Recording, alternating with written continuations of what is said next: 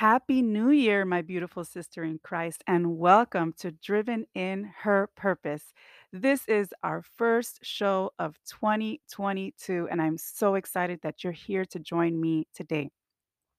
Today's a special episode as we are focused on spiritual. And what I mean by that is that this show has spiritual and mindset strategies and content to encourage your week. Every week, I come here with scriptures, with mindset strategies, and my prayer is that you always walk away with the encouragement you need to help you pursue and grow your God giving dream and purpose. And so today I decided, well, what better way than to share with you a strategy that may be able to help you in your Bible study? This reading strategy is called read, actually, like reading, right? Read, R E A D. I will describe it a little better as we go along, but my prayer is that this strategy can help you get a little bit deeper and help you process your thoughts better and help you to come up with some amazing decisions in your journey and in your walk so that your days and your weeks can be full of growth in the spirit. All right, sister, without further ado, here we go. Enjoy.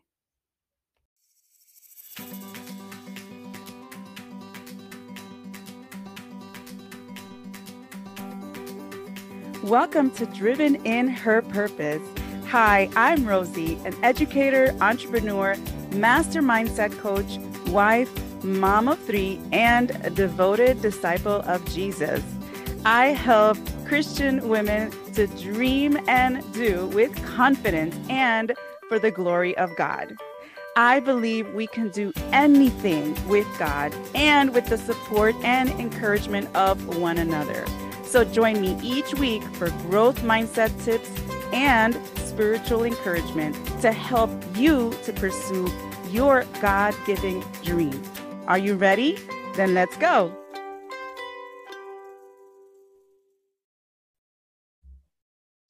Okay, so this is the read method. R for read, E for engage, A for apply, and D for decide and do. Let's take an example.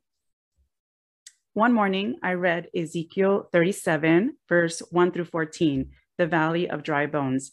So next to R, I would write the scripture. And if you have a title, write a title. Sometimes you're reading just parts of the scriptures. You may not have a title, and that's okay. For E, it's engage. So what does that mean? You're engaging with the scripture. You're writing down notes. You are writing down your thoughts. You're writing down questions, engaging engaging. For example, I wrote down a part of a scripture where God said to Ezekiel, prophesy to these dry bones. And I wrote here, well, well, God is telling Ezekiel what to do. And what was Ezekiel's reaction? My thoughts were that Ezekiel obeyed. And I also wrote some other uh, thoughts. Did Ezekiel doubt what went through his mind? Did this command sound ridiculous to him? What do I think initially about this command? And I wrote, wow, amazing. The power of God to resurrect these dry bones reminds me of the resurrection of Jesus. So apply. I went ahead and started applying it to my life. So I put, well, I initially thought that this command was a little bit impossible, actually a little ridiculous myself. I thought it was impossible to fulfill before I was reminded of God's amazing power. So then I wrote here, you know, I need to meditate on my doubtful heart. I need to kind of take a look at it, right? Whenever I doubt, because I need to remember the power of God. So my decision was I will look up at more scriptures and I will meditate on this scripture displaying God's power to help strengthen my faith.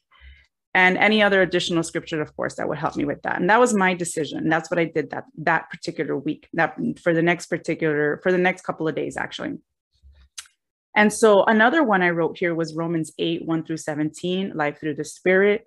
Very similar, engaging. I wrote notes. I wrote some of the things that were going through my mind. The application, part of my handwriting. If you're seeing this on video, um, when I go fast, my handwriting tends to get a little crazy. um, applying, so I, I applied uh, from verse 12. I wrote a, a, a, a verse there. It says, Therefore, I have an obligation but it is not to my body or flesh for what my body or flesh desires, it's to what the spirit desires. So that's part of what I got from the scripture. And then I also wrote, I will share in Christ's sufferings naturally if I am a co heir with Christ, so that I should expect life will not be easy at times.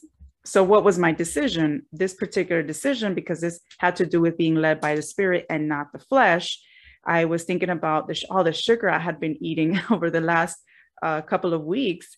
And I wrote here one thing that my body desires more lately is that that is not led by the Spirit is finding comfort and momentary joy. And that's that was a problem right? Momentary joy and comfort. That was an emotional thing in foods with high sugar. So not only is high sugar bad for you but when you're applying it uh, because when you're eating it because of emotions that's probably not good.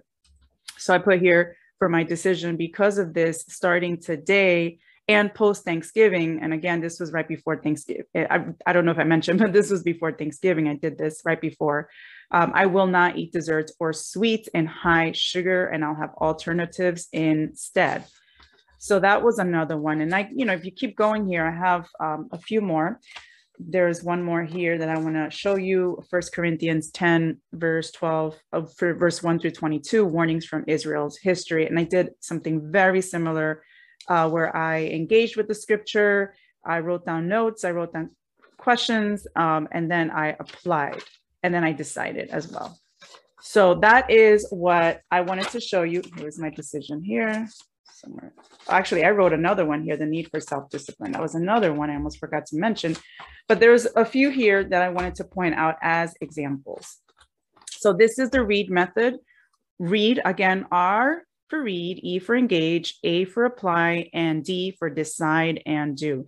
So I'm hoping and praying that this actually, this method will help you in your Bible study, whether you are a mature Christian, a brand new Christian, or someone who is just seeking God or seeking to know about the scriptures. Thank you so much for listening today, and I'll see you in the next one. Hey, sister, real quick, if you received any encouragement from this podcast, the best way you can thank me is by going over to Apple Podcasts and leaving me a review.